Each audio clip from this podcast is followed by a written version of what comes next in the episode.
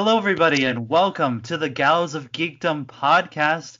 I am your lovely host, Crystal Williams, and I'm here with always my two lovely co-hosts, Lizzie and Jazzy. Say hi. Hello. Hi, yes, I do want to make your media gay. That's always the goal. My And, uh, I'm I'm currently mourning my dead Tamagotchi. Oh no! and uh, listeners, we have a very special guest with us today. Um, you may have known her from um, her her name MarzGurl, but she's also Kaylin Saucedo. Welcome to our show.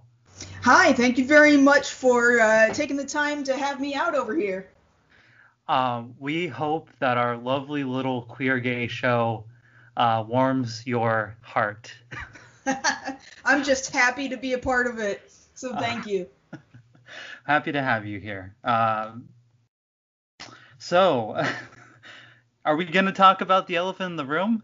you You didn't you didn't even try to be subtle didn't about make an effort. What do you You mean? made an effort to talk about anything else. What do you were mean? I'm talking about Lizzie's unhealthy obsession with the Scream franchise.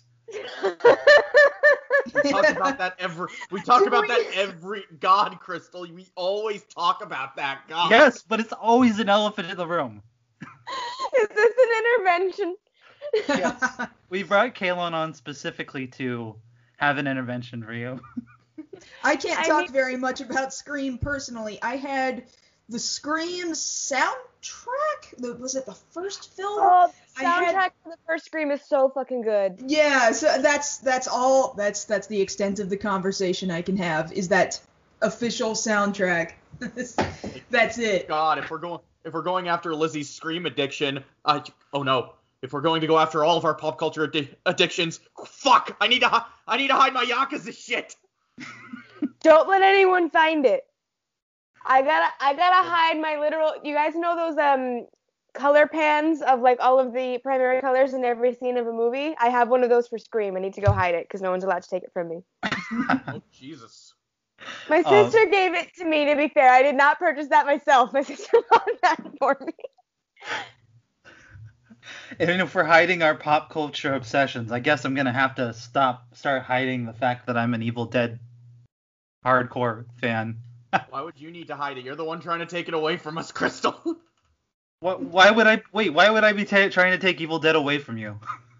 No, you're trying to lead the crusade of not letting me buy any more Ghostface shoes, of which I own two pairs. Fine, you can have your obsessions. It's all good. Success.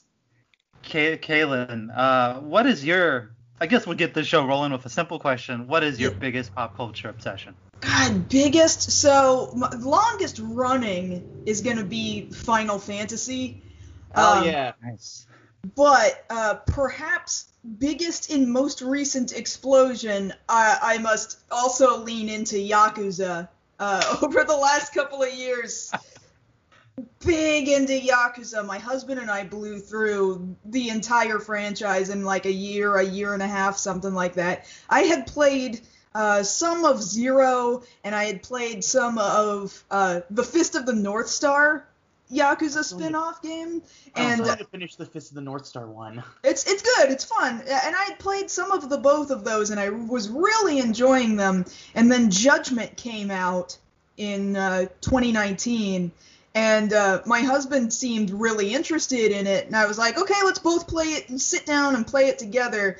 And uh, we streamed it, and he was just blown away by it, just really entranced by its narrative and um, how just like any other Yakuza game in the franchise, it goes from this really serious criminal story, criminal underworld story, to suddenly you're doing these side missions and they're just weird and goofy and why is any of this happening? But it's incredible. It's absolutely incredible. And when we finished it, it was like, well, there's this entire franchise out there. Do you Josh, do you want to keep sitting with me and playing the rest of the franchise? And he wasn't sure at first because he really loved Yagami, the main character of Judgment, but uh, it ended up being an incredible bonding experience because the entire franchise is amazing, top to bottom, amazing. hmm Yeah, I got in. I got in primarily thanks to Yakuza Zero. I played that on a. That was like a purchase on a whim. I think it might have been on a sale at some point when I was just browsing, and I thought, y- yeah, sure, why not? I'll give this a look. And I enjoyed all of it. Um, I then played the Kiwami games because Kiwami One was already out. Kiwami Two was on the way. I got that day one, and Mhm. then, and then I was on a bit of a delay for a while because my PS3 was kind of on the shit, so I couldn't play three through five. So thankfully, not too long after after that problem, uh, three through five eventually came out, and I got to those, got to six, played like a dragon, and I still need to play through both the Fist of the North Star one and Judgment fully, and I'm surprised I haven't beaten either of those because I really enjoyed what I played of both of them. hmm hmm And the Fist of the North Star one does a uh, a pretty good job of really condensing the entire narrative of the manga slash anime. It like throws the whole thing in there, but like really fast. So it just blows through it all. They condense it into one city. They force you to do the whole thing as if it all happened in one city, but it worked. It totally Right. worked. It was very fun. It, it's funny because one of my friends at the time was saying like, Jazzy, do you even know what Fist of the North Star is? And it's like, no, but I am a Yakuza fan, so I need to play this. I mean, surely you've heard through the ether, uh, uh, "You are already dead." I mean, who yeah, hasn't heard I, "You are Already I know dead"? the memes, so yeah, I'm good. I know it's like I heard the I know the memes. I can I can get through this fine. yeah, exactly. Past that, it, it the like I said, the game tells you the narrative anyway, so it's it's fine. You'll catch up. You'll get it. It's figure outable. Yeah. Figure I, out I, the- I, I still need to um I need to play those games myself. Gotta make time to do that. When do I ever have time? Fuck.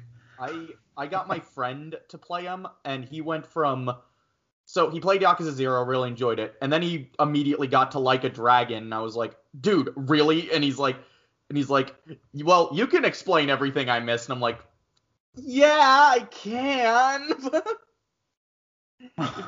it's like But it's I can fair, tell I you in obsessive detail, but I think it's an okay launching point, actually, uh, if only because it gives you an entirely new cast of characters doing their own thing, their own brand new story in a brand new city. Uh, and yes, there's going to be cameos that you're going to be like, well, I don't know who these guys are. It's going right over my head. But with any luck, it'll make you curious. Like, man, maybe I should go back and play these others. And it's a great JRPG. yeah, Really thankfully, good that's what I that's what think friend that's okay, though. it. So. People put a little bit too much emphasis on, oh, if there's any reference to something I don't understand, then I can't enjoy the thing. It's like, sure you can. Like it's Right. okay to not get every single thing that's Right. It's- that every cameo and every person and every joke. It's okay. like um the only no i didn't explain the entire series detailed to him i just said like if he had any questions when he does reach those like third act cameos like anything he should know i'll just say okay here's a bullet point list and he's like and then there was the point where he was asking wait what's kiryu's deal and i'm like do you really want me to explain everything a whole like six, seven games worth of material there to cover. That sounds like um. So I when when Kingdom Hearts three came out was that two years ago now? I'm really yeah, forget- it came yeah. out at the beginning of 2019. It was Okay. the, like the same weekend as my birthday that year, and I remembered like, yeah, I'm not super excited about the story of Kingdom Hearts 3, but it looks like it's gonna be fun as hell because the gameplay is always really friggin' good. So I was really excited because I had waited like literally half my life between Kingdom Hearts 1 to Kingdom Hearts 3. I was real excited about it at the time. yeah. the- So, if real my my thing with Kingdom Hearts, I had finally started playing it um in February of 2020 Mhm. at my at at at uh, Josh and Jack actually uh, the horror guru and and uh, Count Dracula at Yeah, their yeah. apartment. Yeah, I started playing it in their apartment in San Francisco, and then COVID happened when I was like a month into playing it, and now I've been in San Diego for a year. So Oh no. I just have this unfinished game saved to their their PlayStation. Damn it, you didn't get to when the story gets batshit. I did not. Yeah, that's the thing. So Kingdom Hearts is like I've got this love-hate relationship with it, right? Like I adored the first game with all of my heart. Like even if its mechanics, its gameplay mechanics aren't perfect, it's a simple enough story and it's cute and it's like, oh, it's about light and dark and Disney characters, and sometimes Final Fantasy characters show up. And like when I was a kid and I'm reading these magazines, I'm like, no, why are we mixing Disney with Final Fantasy? This doesn't make any sense. And then I played it and I was like, oh my god, it works. It's amazing. It, it was incredible. And and it's just this real cute story. Great. Loved it. Loved it to pieces then Chain of Memories came out, and I was like, well, this is good filler for when two's supposed to come out, I guess. Like, I don't love it, but you know, you know, it's just filler. It's just this Game Boy game. It's whatever. This Game Boy Advance game. and then Kingdom Hearts 2 comes out, and its gameplay is really freaking good, but yeah, that's where the narrative begins to go a little bonkers. And it's funny because out of all the stories that go batshit, Kingdom Hearts 2 is probably the easiest to understand of the right. batshit stories. And then come all the spin-offs, and I'm thinking to myself, well, where's 3? I don't want to play the spin-offs. I just want to get to 3. Then they start oh. talking Uh-oh. about making 3, and Tetsuya Nomura's over here like, nah, you need to play all the spin-offs if you want to play 3. And I'm like, why? Why have you done this? Then I find out that there's like multiple Soras, and one of them is a computer, and then you Sora can go inside himself in the computer, and I'm like, why? Why? this is see, this is why I am kind of an ironic fan of Kingdom Hearts on a writing level, just because I'm just always curious how insane is the next game going to get? I don't care about anything that's going on. I just want to see how insane it gets. It looks incredible. It plays incredible. Kingdom Hearts 3's gameplay is super fun. It's incredibly oh, it fun. But I was counting on it. From the second I heard 3 was going to come out, I was like, it's not going to make any sense. I don't care about a damn thing happening in this game. I legitimately don't. I don't I don't care who goes by what name or how many X's are in their names or how they came into existence. I really don't care. I'm, I'm, just gonna I'm just gonna ride these magical Disneyland rides as a power up move, and Donald and Goofy are gonna heal me badly, and it's gonna be a good time. Okay. Uh, speaking of, of things that don't make any sense, I watched the first episode of Loki earlier today. Mm, mm. I still need to watch it. So I watched it. I watched it. I loved it. I, I, I really enjoyed it. I enjoyed it, and this is coming from me being someone who uh, I hate time loops. I hate time travel in media. I, I really don't like it. But if this is gonna be entertaining enough, I'm probably gonna finally just ignore it. I'm gonna ignore the voice in the back of my head trying to make the pieces fit, even though it clearly can't fit. Here's the fine. thing for it's me fine. about about time travel plots is my opinion is always just like the rules are whatever you say they are in this minute, and I my I have long since trained my brain to just accept that. I can't I can't do it. I just can't. The, the, the tools of what you need to to make the story do what you want, tell the story you want, just do it. Like I I couldn't care less at this point about the mechanics of the time travel in your movie. Mm-hmm. But maybe that's just me being super over the like. This thing didn't make sense. Like I think I saw a tweet from Nash that was like, uh, Steve's ending emotionally made so much sense, but it kind of didn't make sense logically. I'm like, I don't care if it made sense logically. I care yeah, that it made sense for the character. Right. It doesn't need to make sense logically. You're trying to tell the narrative of a character's journey over an entire movie series. I mean, this is it's hard for me to get into time travel stories because I'm there's always going to be that part in my mind that's just gonna overthink everything. Like oh to, yeah, yeah. Like I think there's I, the only time travel story I can think of right off the top of my head where I didn't really spend a lot of time questioning the mechanics of it was probably Steins Gate. Mm-hmm. Uh, for me, it's uh, Back to the Future. I I chose to gonna like Back to the Future also. Yeah, that I one did. choose gonna bring that like up. it, even though I know it doesn't work. Uh, very technically speaking, by the end of that movie, Marty is in an alternate timeline. It- it's He's in a different, entirely different life, Marty. yeah, an entirely different timeline that he doesn't even. He goes to a home he doesn't recognize, quite frankly. So, like, that must suck. Like, Your maybe it is better, but he doesn't know anything anymore. Your family are different people. Your Totally, girlfriend's a different person. Your life is a different life. Like that's horrifying. Yeah. Did you did you happen to play the Back to the Future game? The I never the did. Telltale games. Yes. Yes. I, I played the first part and I have all the others in a backlog and I just haven't gotten to them. But I enjoyed it. I enjoyed it. Yeah, it's it's good. I think I think obviously since it's an earlier Telltale, like before they really started getting into Walking Dead and and all those games, I feel like they were still trying to figure things out. I played it and I because I'm a huge Back to the Future fan as well. Um and I actually think your your analysis of the first movie's ending is a little bit a tiny bit addressed with this one Right. especially with the finale, and I don't I don't want to spoil anything because it's like I know it's an older game, but at this point I don't want to ruin anyone's enjoyment of Oh it. no, it, it's cool. It's cool. When I get to it, I'll get to it, and uh, I don't mind spoilers that bad if Okay. I'm not sure when I'm gonna get to it anyway.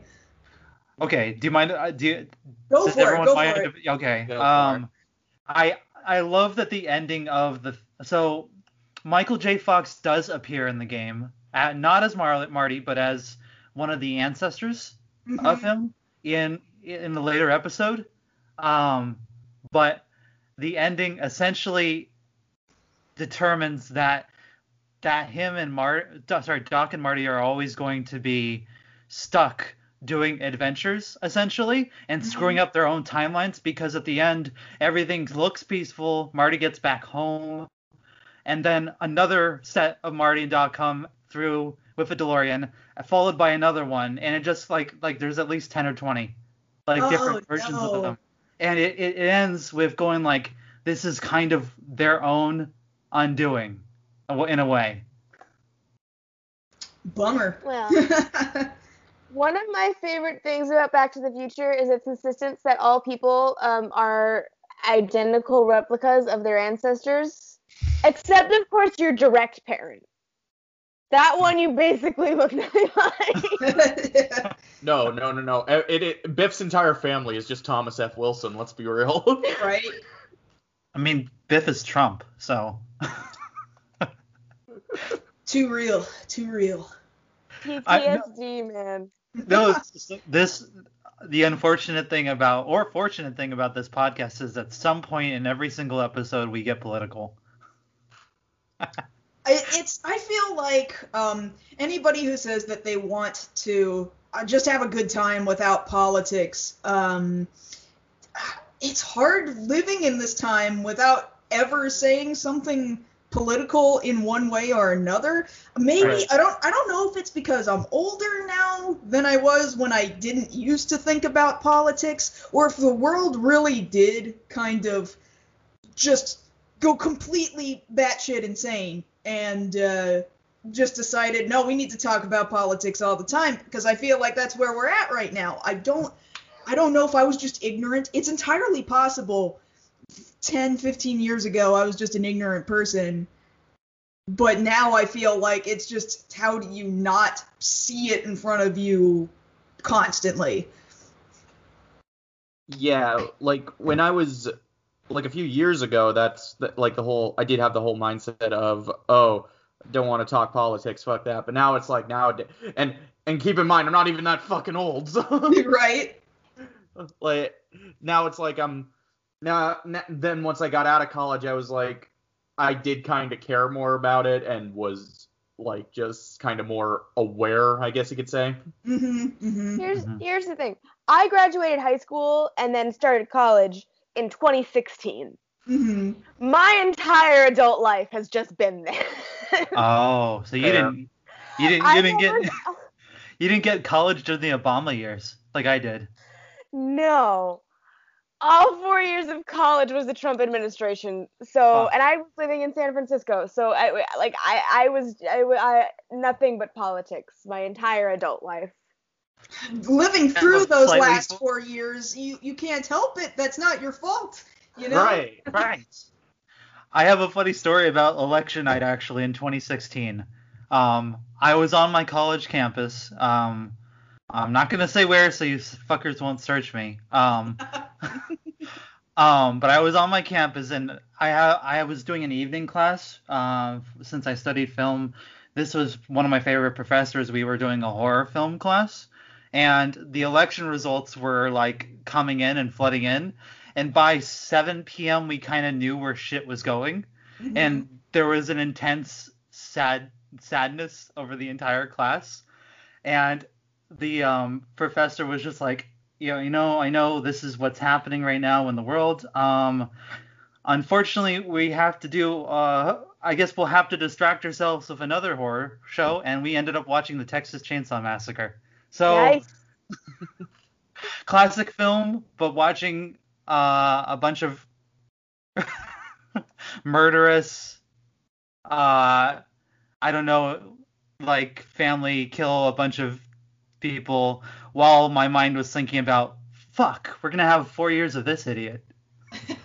it was I that was a weird night. Yeah, I Yeah. Uh, I was I was real bummed out when I, I heard the results, and then I remember I just needed to get out for a drive the next morning. I'm driving in my car through San Antonio, and I'm looking down the streets, and I'm like, everything looks the same, but everything is different this morning.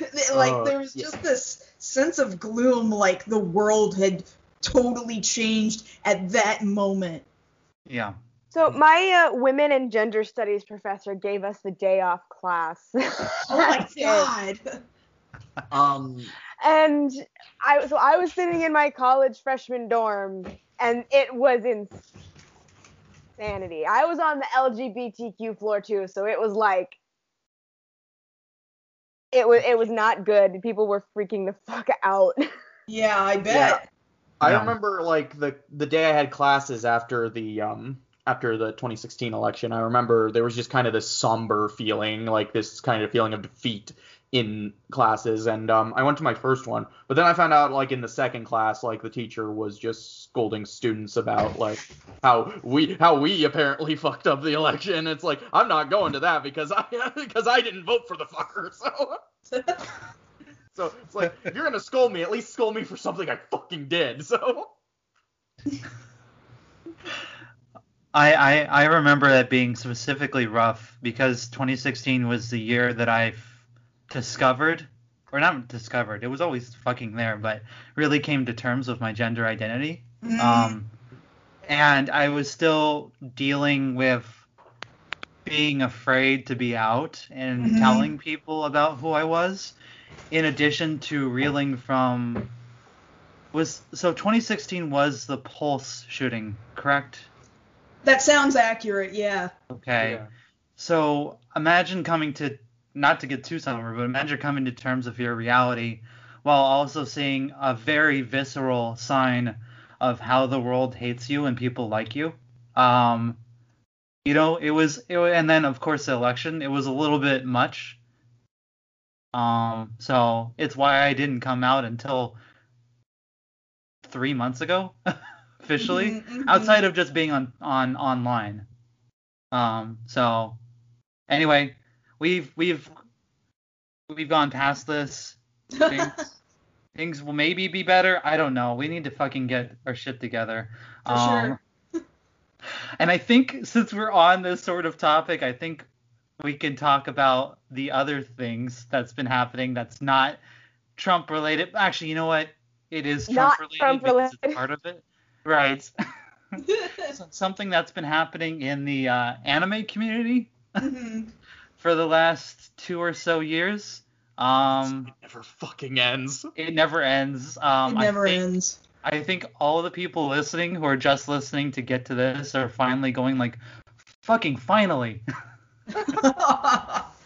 Um, but uh, yeah, we can talk about the the thing.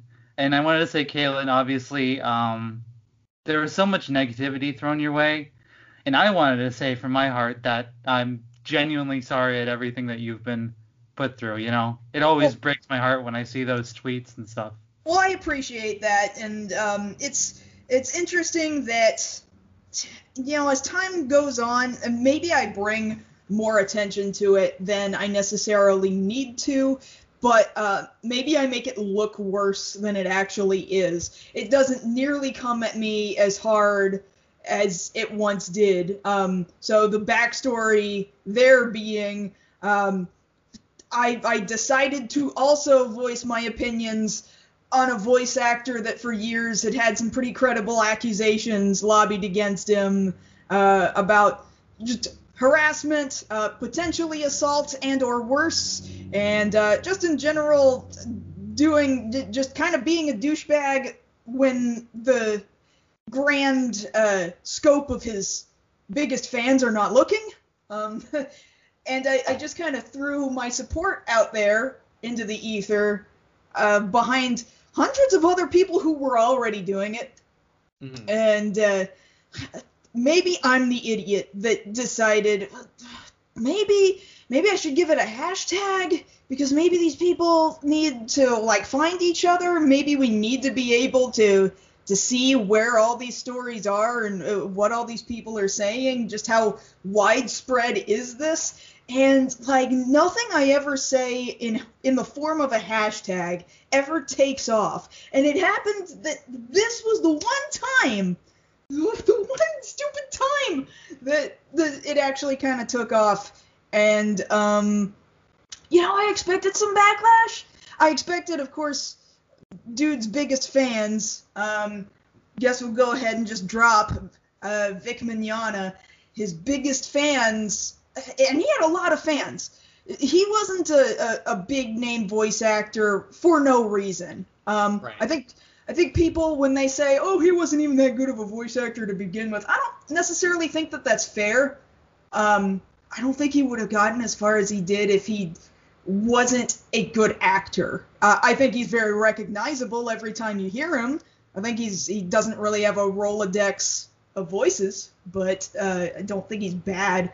Uh, and I think he's a very he can be a very charming dude in person, especially. He, he makes you feel real good in person. So I, I 100% see how he got this big ass fan base, real just enormous fan base of mostly, not all, but mostly young women, uh, young adult women, some teen to tween women, uh, girls really at that point, girls. Um, and I expected backlash from them, right? And I had just gotten backlash the year prior because of Channel Awesome related stuff, and I was like, I, this I can handle, fine. Um, I don't know that I was prepared for the dudes who are constantly out to start culture wars to Mm. jump on and latch onto it and turn Vic into the poster child of the oh well he's just getting attacked because he's a cis het white Christian male dude, uh, which is not it's just not what reality is at all. Mhm. I um yeah the so I wanted to also bring up uh your your video that you just put out um Yes. and I wanted to say that it was uh, excellent and it said a lot Thank of you, things thank you. that- yeah it said a lot of things that we all know to be true and you were speaking to a experience I think we've all kind of understood Mhm. um, and a reality that I've been really frustrated with is the industry that has become of what I would call hate grifting on YouTube as a platform. Right. Mhm. Um, and um, I I I'm a I I mean I I was surprised by the way Vic became this giant poster boy Mhm. for all that. But at the same time, I also am not surprised because I've seen the writings on the wall for this like sort of behavior. We can go all the way back to Gamergate. Oh yeah, easily. Um, I don't know if you've watched, for example, uh, what is the name of this Q documentary that has gone up on HBO Max? It's like six episodes long. I have This not seen it yet.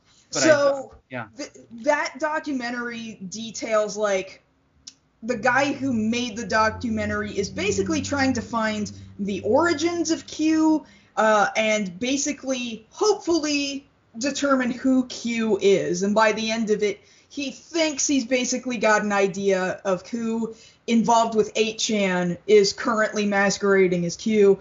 Uh, but that having been said, um, that entire culture uh, is is crazy. It, it's it's amazing that it it traces it all the way back again to GamerGate. Uh, it's the Mhm. idea that um, these reactionaries have decided uh, the form of memes and the form of uh, going into video games to try and stir up a culture war uh, and to aim at young people who are still pretty impressionable uh, to get them on your side as far as culture war related stuff is concerned. Uh, we don't want the gays and the trans and the blacks and like just really horrible shit, you know, just Mhm. the worst shit ever. Uh, and you get them while they're young, and you get them in the pieces of media that they really love. You get them through video games, you get them through comics, you get them through Star Wars, and then boom, of course, that's a direct pipeline into other things. Like now we've reached anime.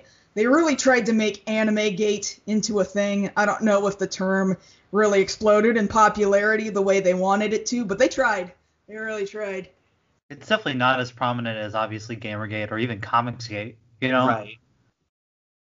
I think the I see the more prevalent ISWV for the Vic stuff. Mm-hmm. Um, I see that a little bit more, but I just call them Vic stands essentially at that point. But even if they're not like I I is there anything you wanted to add, Lizzie? I'm sorry, I just saw your face and I just like you looked like you want to say No. something. Um, just that I feel even Comicsgate, I think, wi- and like the mainstream public, my mom knows what vaguely what Gamergate was. They made an SVU episode based on Gamergate. I don't think. Oh, it's Comicsgate- embarrassing. That It episode was- was Yeah. kind of I know. embarrassing. It's not good. It's just I just. It's just no, that you're it right. is in That the made it. mainstream. That made it all the way into the public eye, and Yeah. uh, Anita In a that- Sarkeesian made it onto Stephen Colbert. You know, yeah. in a way that I don't think Comicsgate ever ever did. Comicsgate I think was so much more self-contained on the internet. Yeah, I would agree with that, and I would agree that the um, uh, the Comicsgate people who keep perpetrating the idea that this is even a thing that needs to be fought for, um, it's even dwindled from when it was at its peak, so it never really got very far. Um, Mhm. It still kind of hangs around, uh, but I also feel like that's how we got to anime related stuff because the Comicsgate people then latched on to Vic. And it was funny, like I listened to one YouTuber who directly is related to Comicsgate as well as to um uh, we were just talking about the Star Wars. What do they call themselves? Oh, the Fandom Menace. The Fandom Menace. A Fandom Menace and Comicsgate YouTuber comes on and starts talking about Vic, and he just openly admits, "Now I don't watch a lot of anime. Uh, I don't really know Vic. Uh, he shows up at some conventions sometimes. Uh, he's a cool-looking dude. He's got great hair and he's got great clothes. And, and It's Uh, amazing how many people who go up to bat for Vic don't even like fucking know him, the industry, or anything right, about. right. I I uh, It's just- totally I mean, understand. um, a man was accused of sexual assault. I must run to his defense. Exactly, exactly. And in fact, this same person uh, says towards the end of his video, like, um, and by the way, Vic, this isn't even about you. So we're going to do this whether you want us to do this or not, because this is about a bigger picture outside of you. This is about a culture war, and we must stop it now before it gets any farther, blah, blah, blah. So they straight up admit it's it's not even about Vic. He is just the vehicle in Mhm. which they are using uh, the idea of a culture war. It's just and it's tearing it's just tearing the community apart um, because people have decided that YouTubers who don't even work in the industry uh, are more reliable than people who are fans of anime that also work in the industry uh, telling you exactly what the industry is like. Um, It's uh, incredible, just incredible. it's it, it yeah, and it's funny to me that you know they'll always like it's even if they didn't outright admit it, it's obviously they're not they're not even saying this shit like for the sake of Vic anymore. Just more they just want to speak out against people who are say who are saying they want to speak out against people who are trying to get justice for something bad that happened, like just people like basically going like the people defending Vic. They're not, it's not so much about him; it's about attacking his victims, basically. Exactly, victims and anybody else who has decided. Um, yeah, of course we don't want more pe- people to be victimized. That makes sense. And if you say even that much, they'll come for you. And, and I hope all of you guys also here on the podcast right now are um, are safe once this podcast goes up because people are going to be listening to it just for me personally I- and then anybody else associated. I always get so worried that the people I associate basically get my splash damage.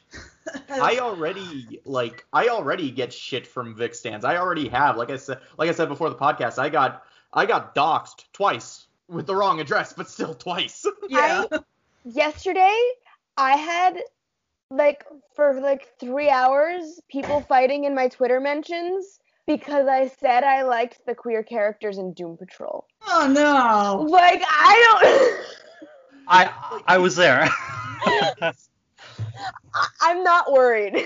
Okay. Okay. yeah, yeah. Um, I, I mean, to to be honest, I already get shit because I'm trans and open about it on Twitter. Like, Mhm. they're they're already going to they're already going to go go after me. I once said that, and I told Tony this last week. I once said that, um, that I wasn't.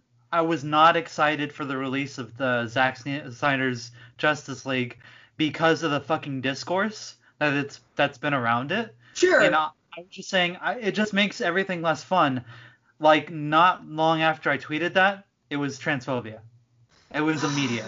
God, It was I'm like- so sorry. yeah, It's it's a- like the same people like and I wanted to bring this up. The same people who will defend Vic and say, "Oh, he's not homophobic or transphobic. What the fuck are you talking about?" are the same people who will shout homophobic and transphobic slurs toward my ass. So Right. And Right, and they well. want to scream about, um, uh, he's just a great, perfect Christian man, bitch. Whoa, okay.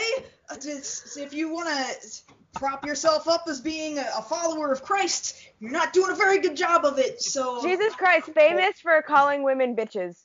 yeah.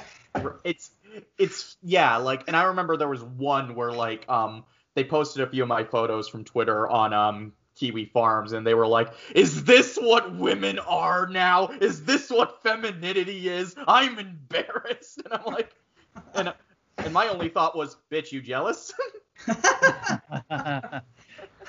But you made a good point about um, the Zack Snyder Justice League. Like I Yeah. took the the day it came out, uh, and I was sitting and watching it on HBO Max, uh, and I just took a photo of myself about to hit the start button, um, and really just looking at the length of time of that, the runtime of that movie, and I just I think I think the only thing I said was, oh no. That was it. Like I posted the photo and I said, "Oh no, Snyder fans, mm-hmm. immediately, immediately. We heard you say something about this movie. Just they were just there. I I have still not watched the Snyder cut, which bums me. I love director's cuts. Yeah. I always say there's whether or not they're better or worse. I just always find them super interesting from like a film academic standpoint. I just find it. I, I love director's cuts. I find them so interesting. I would have been way more interested in this if they hadn't funneled a bunch of new money into it. If we could have just gotten like Zack Snyder's work print, I would have found way more interesting. yeah, that's that's pretty. I think that would have been fascinating. I, agree. I, I but just, but just this like is by the end just. I don't. How long did it end up being? Was it four hours? Three, Three, four four- hours. Yeah, it's four hours. four hours near like it neared that mark I don't want to do that. And I like know. I, know. I'm also also not person to complain about long run times. If this is the time that you you think it takes for your story to be told correctly, then that's the amount of time it takes. No, no, Zack Snyder, your movie about Superman and the Flash does not Dude. need four hours. That's I that think was I'm the thing. I actually um did not totally dislike the movie. Uh, I I hated the discord around it, just uh, like you were saying before. But um, by the time I sat down and watched it, I thought, you know what, maybe it, is a slightly better movie than the original cut, but that comes with caveats because in that movie you tell a pretty competent Flash and um, uh, who else am I thinking of? Cyborg. Def- Cyborg, yeah. You tell a pretty competent Flash and Cyborg separate movies. They should have absolutely been their own movies. And then we would have been ready for a Justice League movie. And then we wouldn't have needed this four hour long drudge. Yeah, yeah, yeah, yeah. So it could have been great. It was better, but it could have been great had it been built correctly from the beginning. Well, it Right. was DC and Warner Brothers trying so very, very hard to copy Marvel, Yeah, they're trying to play catch up. which is trying to play catch up, which is just not a good idea. Here's the thing: I love the Marvel movies. Um, if I haven't, and I'm actually not one to be like really, really angry about its effect on the film industry, like the, at least the MCU specifically. But if there's an issue with it for me, it's that no, build more cinematic universes, but you don't have to be trying to copy and paste Marvel. Like you're gonna be Right. most successful when you're finding your own way to do it. Like even when Right. you just look at the DC movies, all of the best ones are the ones that aren't actively trying to be a specific Marvel movie. Right. It's like Like Birds of Prey is- and, and Aquaman are the best, and there's no like direct like th- that's because and Shazam. Those are the three best DC movies because I was they're- I was shocked at how much I enjoyed Shazam. I was even surprised by how much I liked Aquaman. I was like, ah, this is gonna be this this sludge fest too, and it ended up being actually kind of fun. Uh, yeah, it's like once Justice League was done, they kind of just focused on the individual movies and how they worked rather than how they connected. And the movies, for the most part, were better. So It's it's I Warner agree. Brothers giving giving um I noticed it was Warner Brothers taking their successful horror directors and giving them money to to to explore other genres. Like with um Aquaman it was James, Wan, Wan. and with uh, Shazam it was David F. Sandberg who did Lights Out and Yeah. Annabelle Creation as well. Um yeah, uh, And I- but I loved I loved those movies so much. Yeah. Here's the thing. Aquaman would have been such like I, I loved it when it came out, but like if that movie had existed when I was like nine and like deep in my mermaid phase, oh, I would have Oh, sucked with that movie so hard. And I tried to make that a like I feel like no one else was talking about this about how no, this is a movie for little girls. Like little girls are gonna love the fuck out of this movie. um, And yeah, I- like, I loved it. It was great. but yeah, like all the like I think out of all the movies that came out since the original Justice League cut, not counting the director's cut, not counting the new Mhm. Justice League, but I think out of all the DC films that came out since Justice League, I think I only disliked one, and that was Wonder Woman 8, and that was the Wonder Woman sequel. I wasn't 86 big on or that. 84, yeah. Before- Yeah, I wasn't too I- big on that. I wasn't too big on that one, and even then, I didn't hate it. I was just like, eh, didn't work for me. I actually still haven't seen Wonder Woman 1984. I need to so that I can have an opinion on the in the conversation, but I just didn't hear good things, and that made me sad. I mean, I, I enjoyed it for what it was, but certainly by comparison to the film that came before it. Um, yeah. the film that came before it was a more monumentally, oh, we needed this movie. Uh, in fact, I remember sitting in the theater for the first one, uh, and then that scene happens where she runs out into the, the battlefield, man. you know, No man's Um, land. out in the no man's land and um I didn't know I needed it and I I didn't even realize I had started crying and uh I just I didn't know like I think some people who who talk about feminism um or maybe don't even think about feminism right uh, they think, oh, I don't need to talk about feminism. I think I'm kind of okay, actually. Things are going pretty okay for me. If you're privileged enough, um, you know, me being a, a white woman, uh, I have a, a, being a straight white woman, I have some privilege. But uh, then she gets up onto into no man's land, and it felt like not necessarily that she took on the entire war, but at the very least that she forged a path so that everybody else could follow her lead.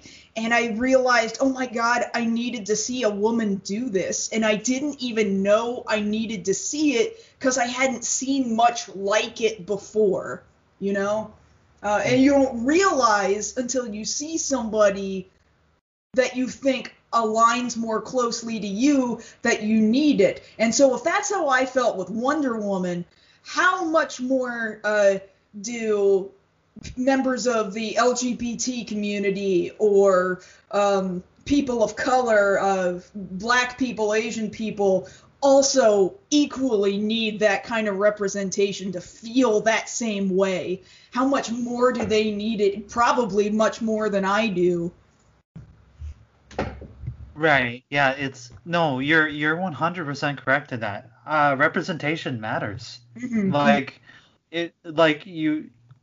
When you're part of a marginalized community, um, you you you realize that these characters mean so much to you. Like they they represent your being seen and heard for the first time right. for a lot of people, right?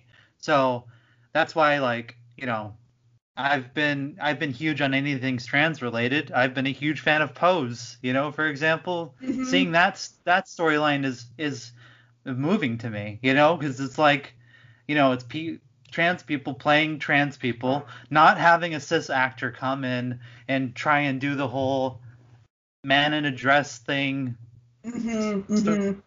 that's that's harmful. It's it was that that show is powerful because it's trans women playing trans women and Mhm. dealing with the issues that we face from a perspective written and often directed by trans women as well, so especially trans women of color.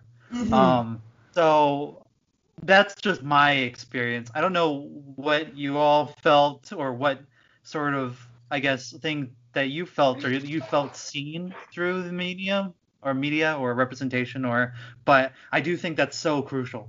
Mhm. Mhm. Well, my favorite scene in the entire MCU is actually the I'm I'm just a girl fight in Captain Marvel. Mm, yeah. There's a lot of reasons that people call that scene cringy, and I'm always like, so you, you just hate fun. But but I I mean, that, I like cringy shit, but that movie came out um on the weekend of my 21st birthday, and also my grandmother died. oh no. So it was like just a very emotional experience to see that to have this thing that made me feel so happy. Um, when I was just this complex stream of emotions that Right, right. So I'm have a, I just had this huge emotional attachment to that scene in particular in that movie. Mhm. I wouldn't know. I wouldn't say I have an emotional attachment to this particular movie, but just more the memory of it. Like um, bef- before, right before the pandemic started and everything went to shit. Um, I got a group of friends together to go see Birds of Prey. I saw Mm. it in a group comprised of mostly gay and of mostly gay and trans friends, one straight guy.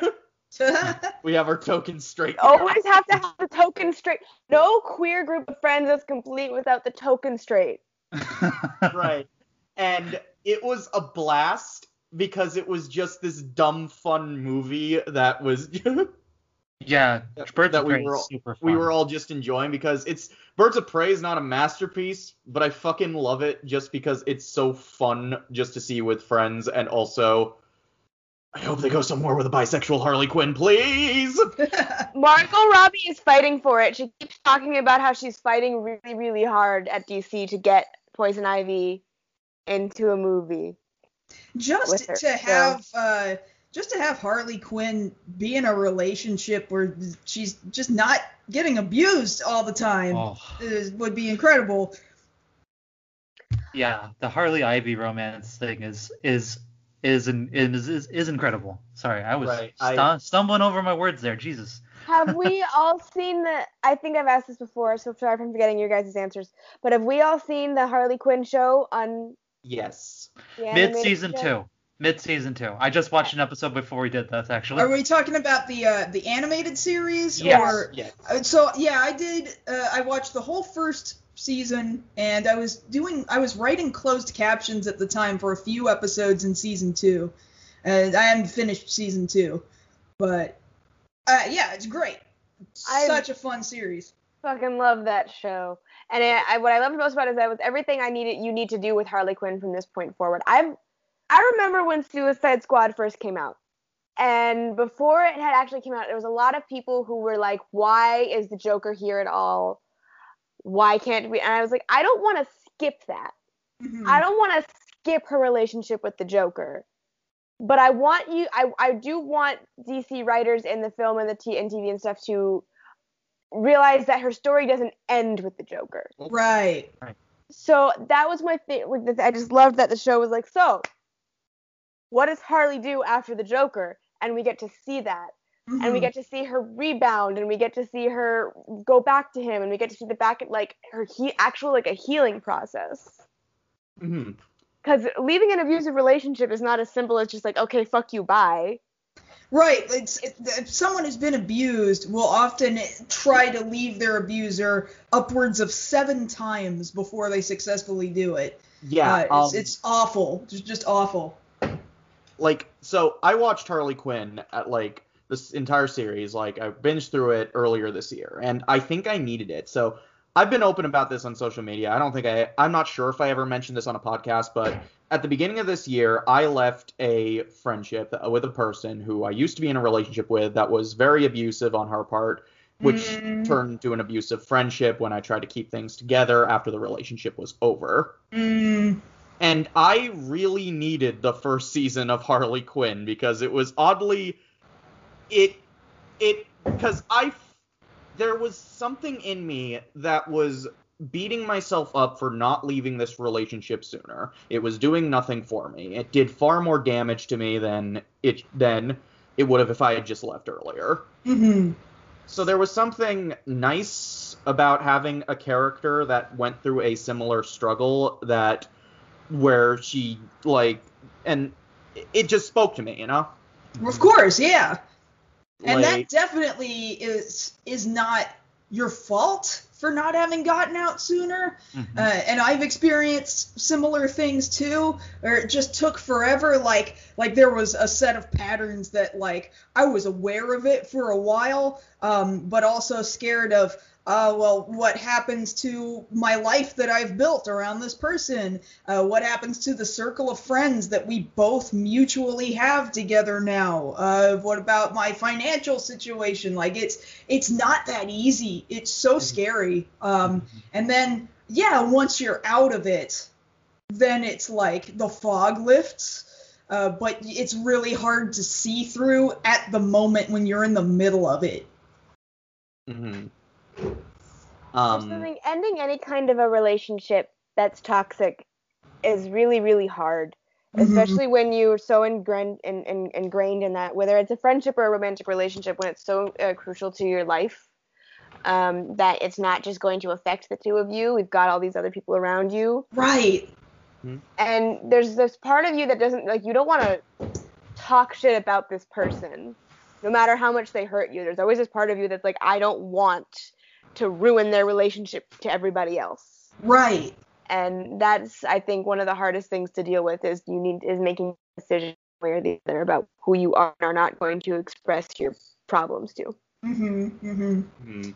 If It's- that ma- didn't make sense that was a lot of talking No, no, no, no. I, I got what you I got what you were saying. Well, on top Um, of that too, when you're talking about this whole group of friends, um, sometimes your friends are gonna pick and choose who they decide they want to side with, and sometimes they haven't been made privy to just how bad the abuse might have been, and they might not have ever seen it, uh, and they just think that this other person was really good to them, so uh, they don't want to turn their back on them, but then you come to realize, well, I guess that means that it's a shame, but it also means I have to start making a new group of friends, or I can only rely on these particular friends because I can't.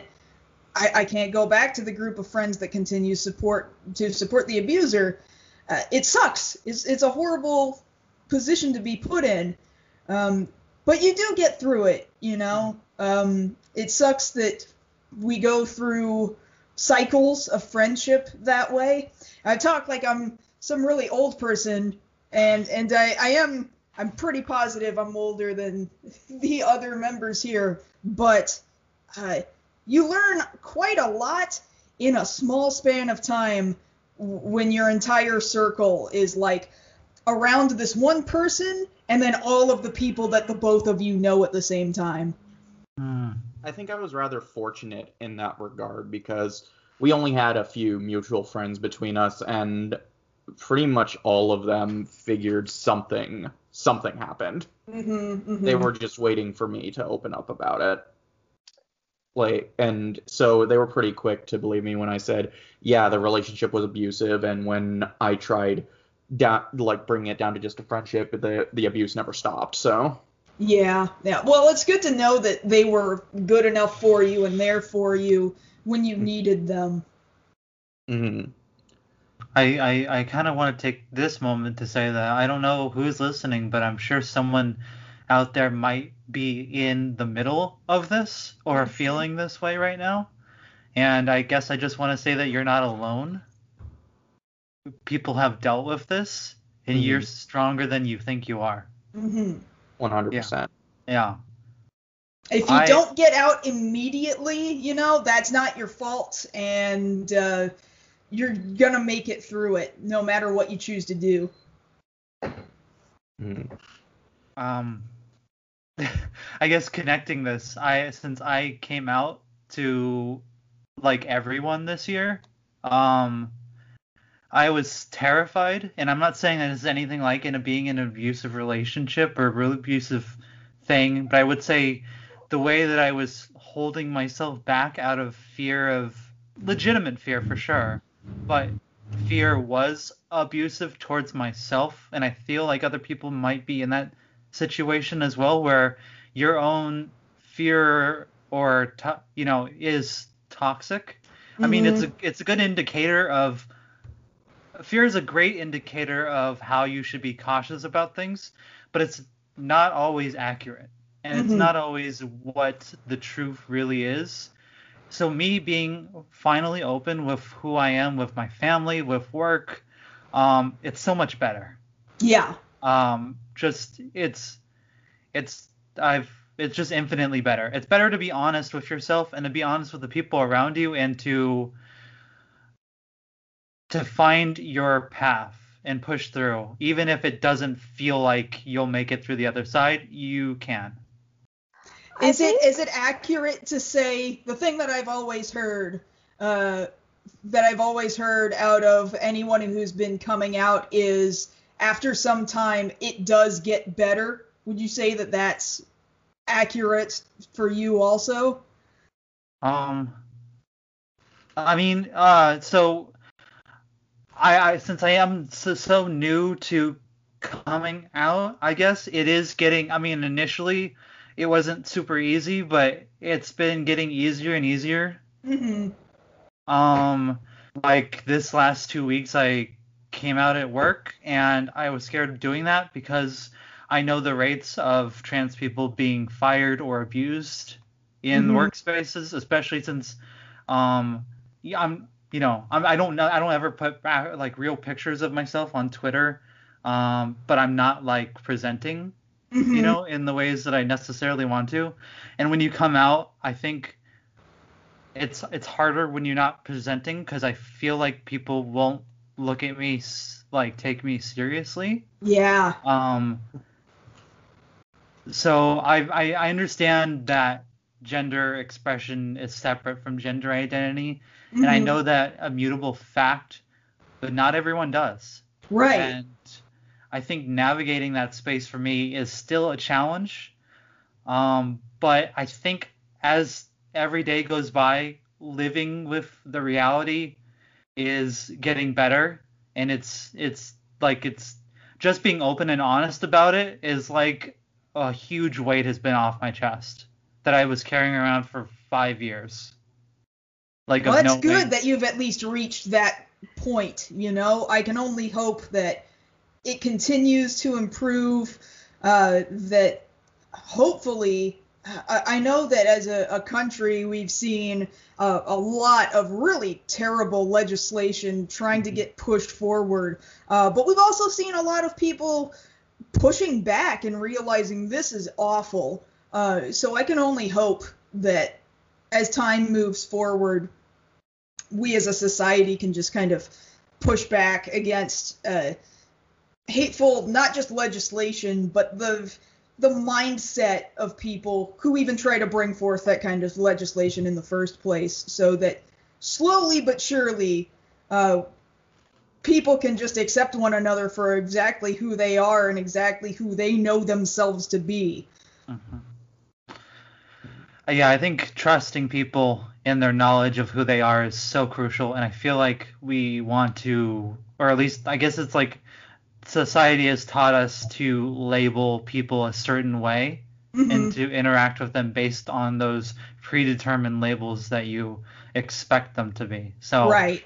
trans people like myself, you know, obviously like Jazzy, Mhm. uh, we push against. We are inherently because of who we are and stuff that we never chose to be, are pushing against the preconceived notions of people, and that's scary to some. I think.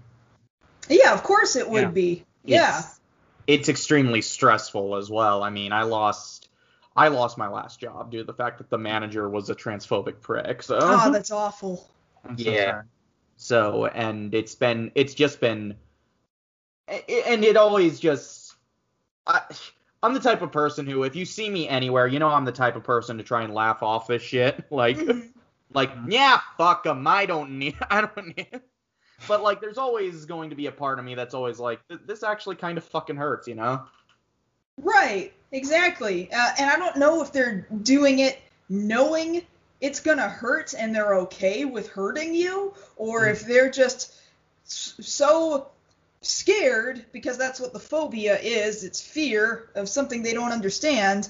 Um, that they're just not even thinking about how it makes you feel. They're just thinking about themselves. Uh, it, either way, it's awful. Yeah. And I'm, you know, yeah, you, you don't you don't experience experience it in necessarily the same thing that us we do, but I've but the fact that I've seen you deal with such hatred and stuff online kind of like buys into that that fear that people have of what they have as perceived changings of what their perception of reality is. hmm hmm So I feel like that ties in in some regard, which leads to obviously white supremacy and uh, you know misogyny and all the all the all the really good biases out there. All the the men All going the their if- own way dudes. Oh, oh my god. you know, I don't know how it is that MGTOW is so funny to me in comparison to like any other of the men's rights or something about MGTOW is just especially hilarious. hmm hmm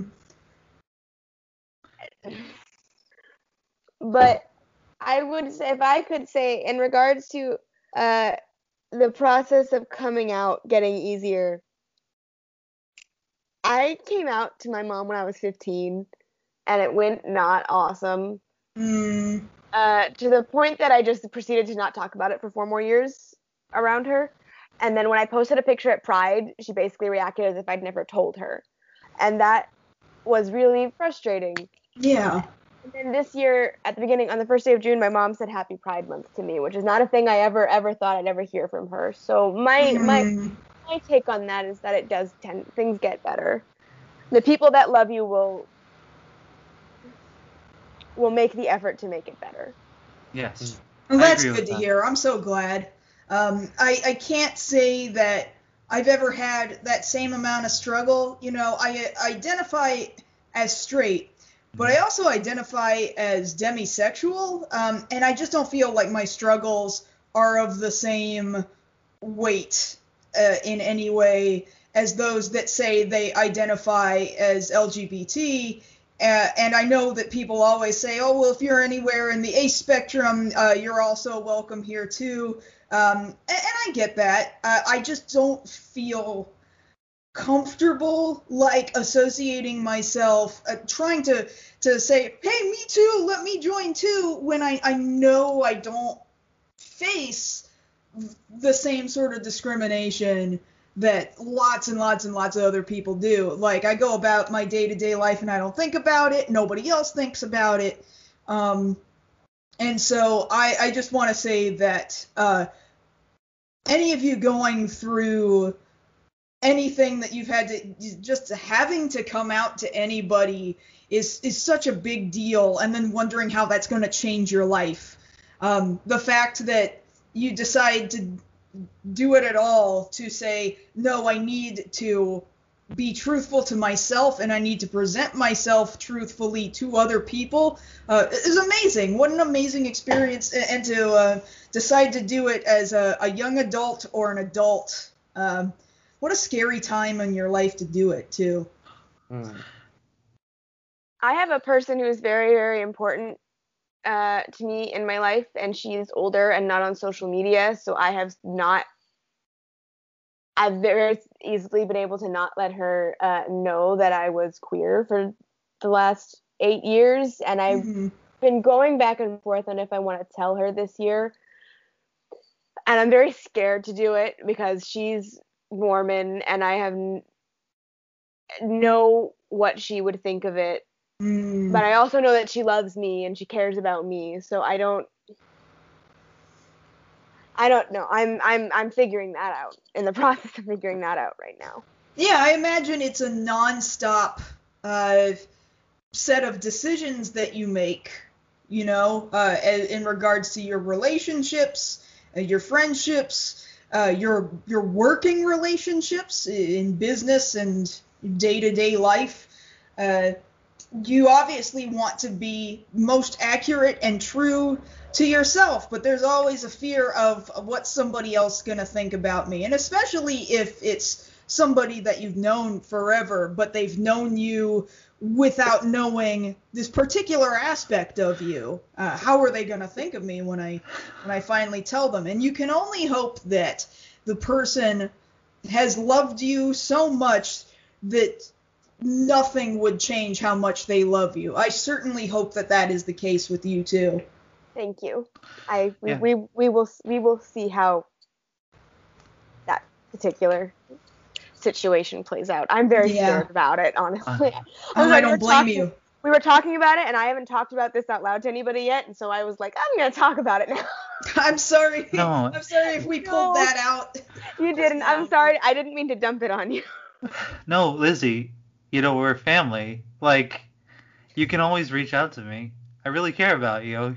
Just if if you plan to do this, like, you can talk to me any day. Like, seriously. Like, I know we're doing this in the middle of a fucking podcast, but I just gen- I I, gen- I I genuinely feel feel this way. Like, you know. So just you know, you have me for sure. I know. Thank you, Crystal. Thank you. Yeah. Kaylin, I'm always you I'm always around the... too if you need to if you need help if you need help if you need uh, me or whatever. Too. Me too. You need it. thank you. I love Kaylin, you. Kaylin, we got we got you too. oh, thank you. I appreciate that. No, you've brought out the emotions on this podcast. I didn't mean to. I no, just, no, it's good. It's good. I was just speaking out of honesty and whatever, however the flow felt like it was going. That's what this show is. It's, it's whatever the wherever the flow goes. Like next next this podcast is gonna have this serious topic conversation. The next one's just gonna be like sex jokes like the entire time. it's that's just kind of how things go. Damn it! Who damn it? Who leaked my list for the next time? it's just a white paper with make sex jokes like written on it boobs and boobs and and dick. How That's do we? Four amazing. which four letter word do we title this title that episode? You'll never guess what four letter word is on there actually. is it fuck? Damn it!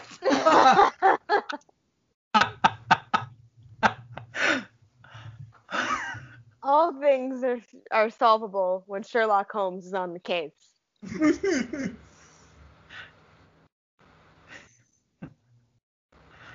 Oh wow, this is uh yeah, I, I, I definitely was Kaylin, I, I didn't I didn't necessarily, you know, obviously we talked before the show and I said that I didn't want to pull out any sort of things about the Vic incident and all that aftermath, but I feel like talking about this has just been genuinely helpful. I hope so. Um, I can only hope that um, even if what I've gone through doesn't necessarily directly apply to what somebody else has gone through, I, I hope that things that I've gone through help somebody else. Um, take, for example, I just think dogpiling on the internet uh, especially from reactionaries trying to fight for some culture war narrative. Um, it's becoming more and more common, and they love to dogpile on really nobodies. Um, just just people who say anything publicly out loud and then the next thing you know hundreds of thousands of people are shouting at you and somebody's made a YouTube video about you. They'll make a YouTube video about anybody. It doesn't matter who you are. Um, I think that's horrible. I think that's awful. Um, but uh, in my case too it does get better. You know two and a half years later it's not nearly as bad as it once was and uh, while I was in kind of a bad place in 2019 mentally speaking. You know, I didn't feel so bad that like I wanted to die or anything, but I did kind of feel like I do just want to go to sleep and then wake up when it's all over. Mm-hmm. Uh, it, it was a, that was a pretty bad place to be, but I've made it through two and a half years and I haven't disappeared, and I, think that's the only way you win is by not going away. Um, and and not everybody's got the fortitude to do that. Like if you need for your own mental health's sake to just go away for a while, lock things down, leave social media for a while. Not everybody's built the same. If you need to go off and do that, I think you absolutely should. But it gets better. Even though the dog piling hasn't totally stopped, it's definitely not the horror, the hellscape that it was like two years ago when it was at its apex. Um, it's better yeah. now than it was before. It's people have learned that they're not they've lost effectively. Right. Against against you is that you're not going anywhere and they're not successfully doing anything that they're attempting to do. Right. Yeah, they they're screaming at the void right now because they have nothing else. Yeah. And I really do hope some of these people can find a way to pull themselves out of this reactionary mindset.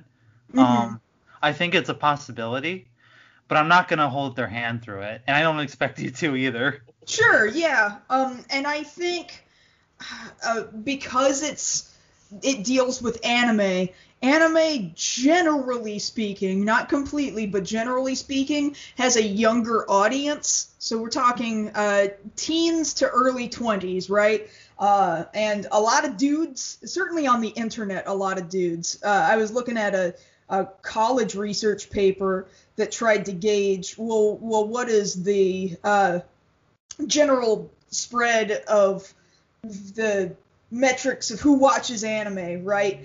And when they got people to vote on the internet, it was like 70 some odd percent dudes and uh, 30 some odd percent women, something around there. But they go to an anime convention and they poll people, and it's almost half and half. Women are in anime already. Women make anime, women watch anime. Uh, it's we're we're here. I'm sorry to say, but on the internet they just get chased right out of these social circles um, by mostly young men. Uh, and so it makes sense that they get attracted to these dudes on youtube who are going to shout about the industry and about how women and uh, people of color and people of uh, different uh, gender identities or whatever are, are just destroying anime, which is also a lie because anime is growing hand over fist every single year. Um, just ridiculous. But I can recall a time too when I was in my early 20s. I don't think I was a great person in my early 20s. Um, I can totally confess to having, like, I, I did go to some 4chan boards from time to time. I would go to M, where they talked about mecha stuff and tokusatsu stuff, and I would go to CGL where they would talk about cosplay and conventions and stuff like that. Uh, and yeah, you see some pretty heinous shit, and you think, oh, people just talk this way, or they just share media in this particular way. Um, and I just kind of had to actually meet other real life people in the real world and realize, well, this is actually pretty shitty.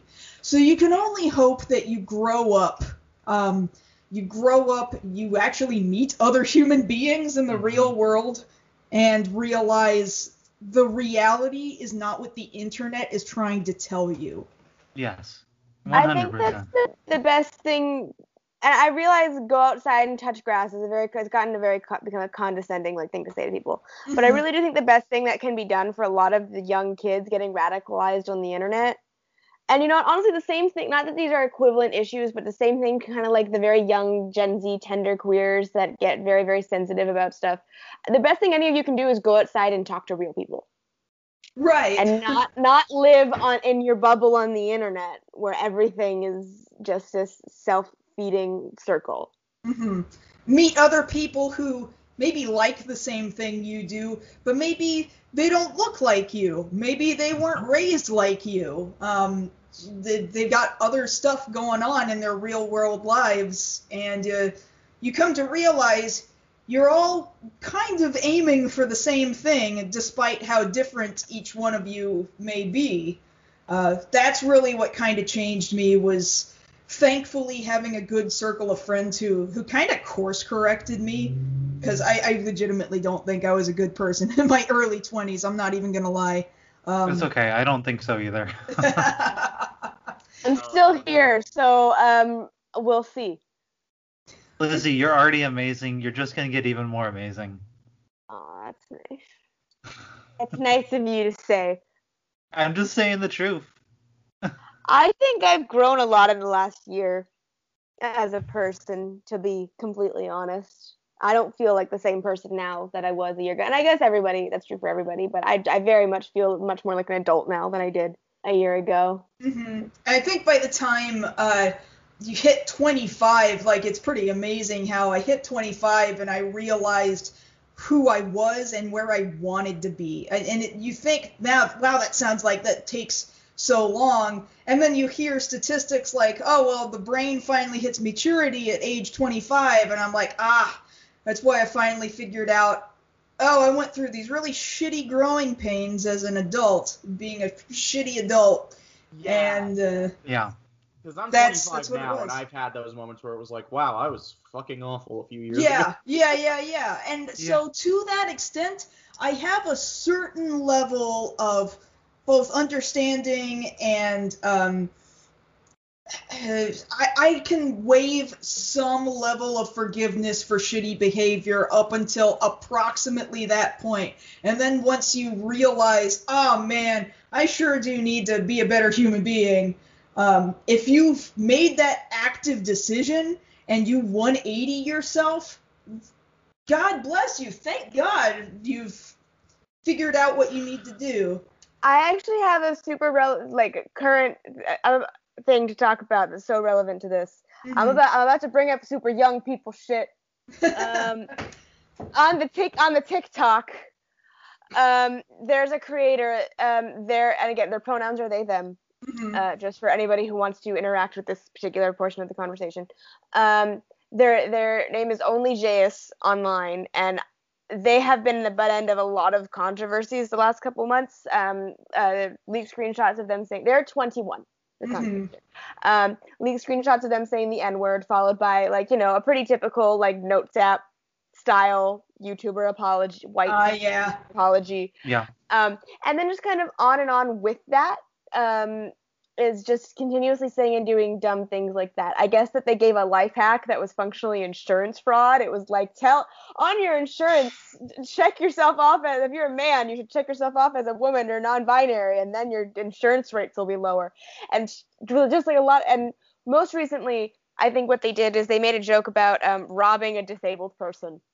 Oh no. Okay. Yeah, so it's just this person. They're, they're just making like horrible decisions one after the other. And I've seen a lot of people try and give the empathetic approach of they are 21 and you're not helping them improve as people.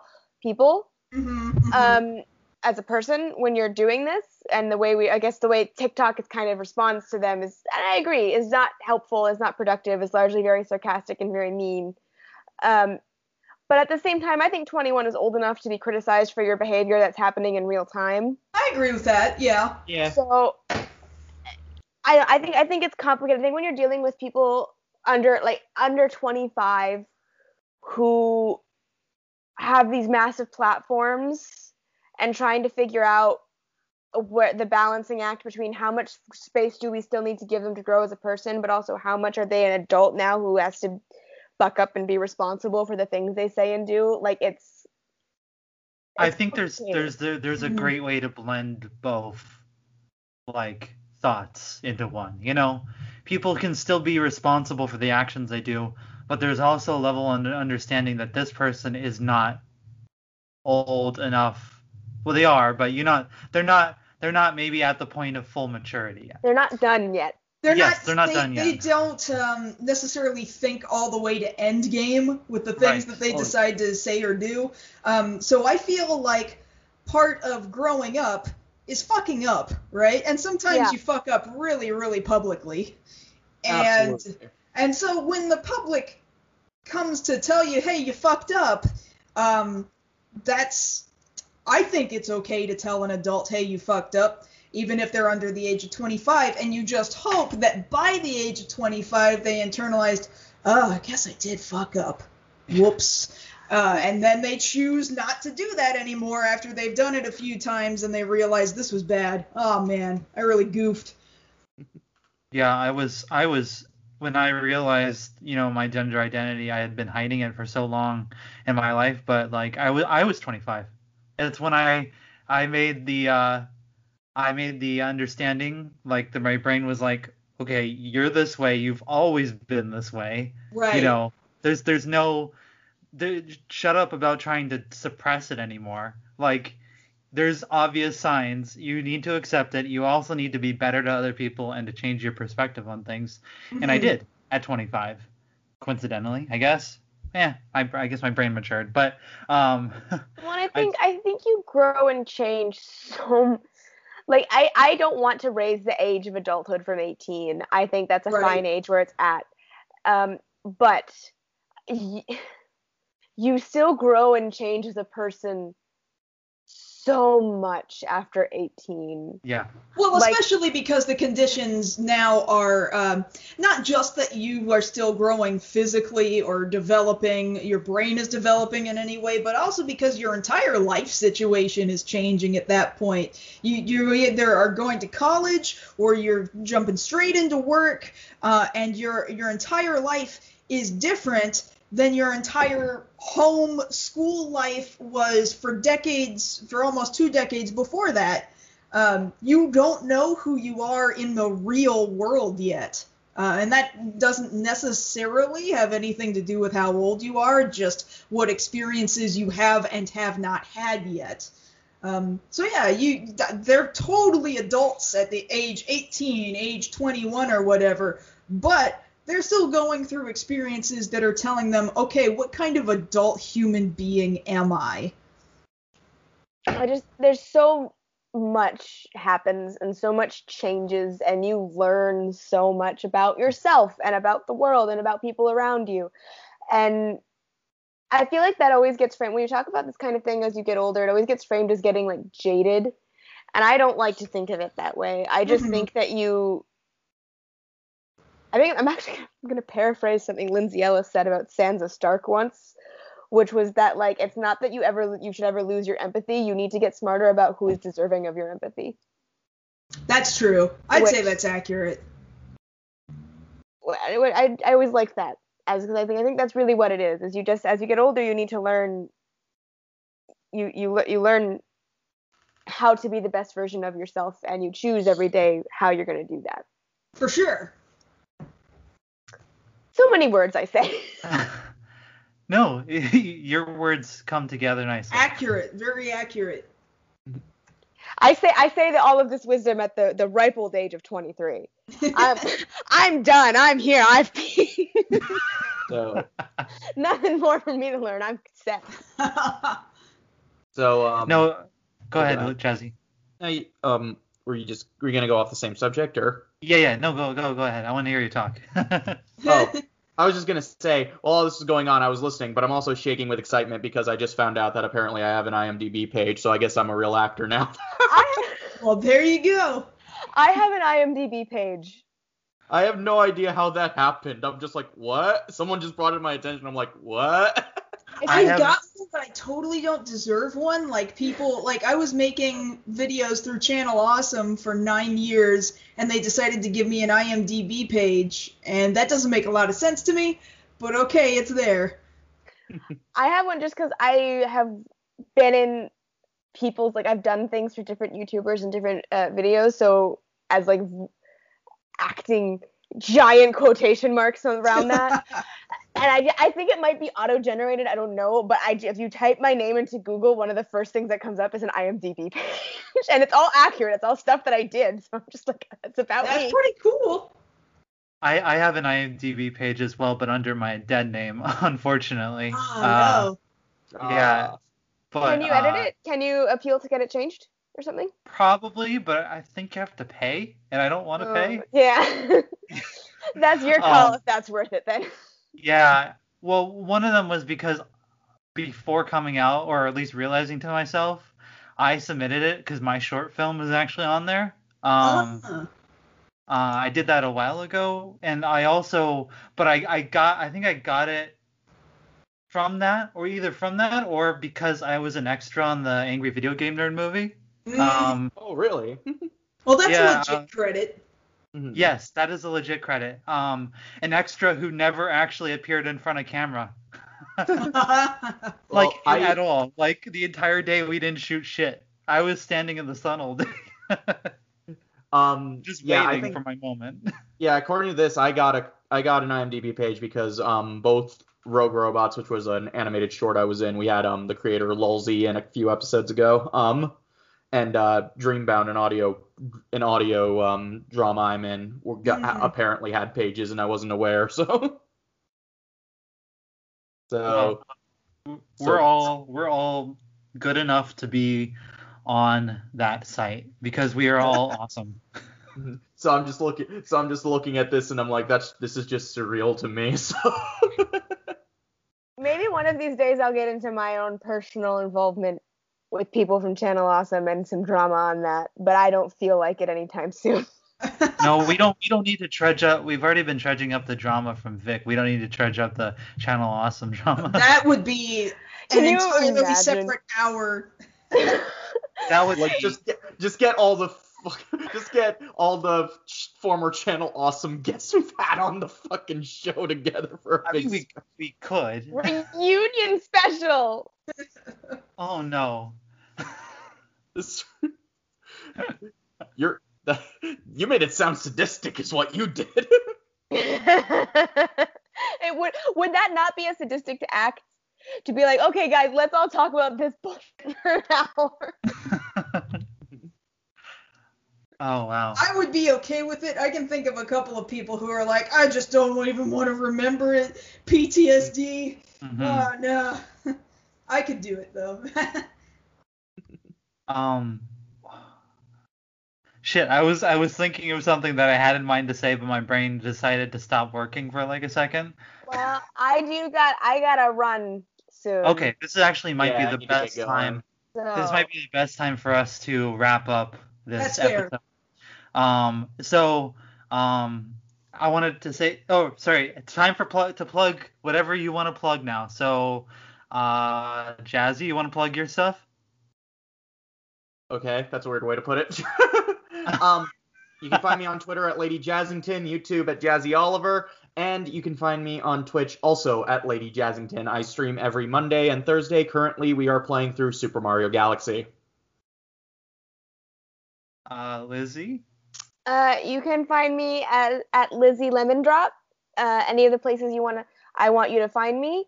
Uh, Twitter and, and TikTok are the two best places for that. Uh, on my Twitter bio, there's a link to my website. Please go look at that and read the things that I write. I work very hard on them.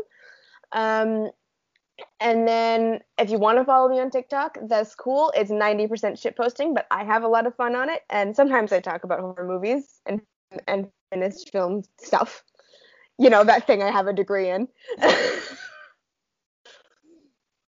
And uh, Kaylin, where where can the good people find you?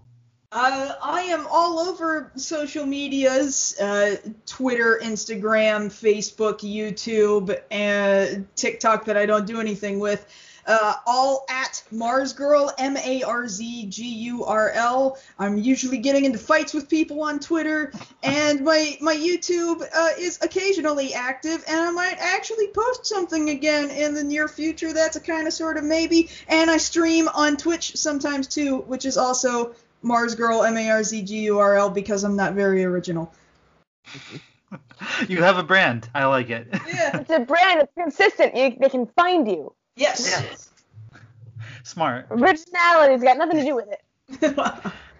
And I am Crystal Williams. You can read any of my my writings at Medium under Crystal Williams. You can al- also follow me on Twitter at Crystal W Rocks. Um, and I want to also mention again, since it is continuing Pride Month, if you have a little bit of extra money, please donate to Gayly Dreadful's current uh, fundraiser um, for the Trans Law Center.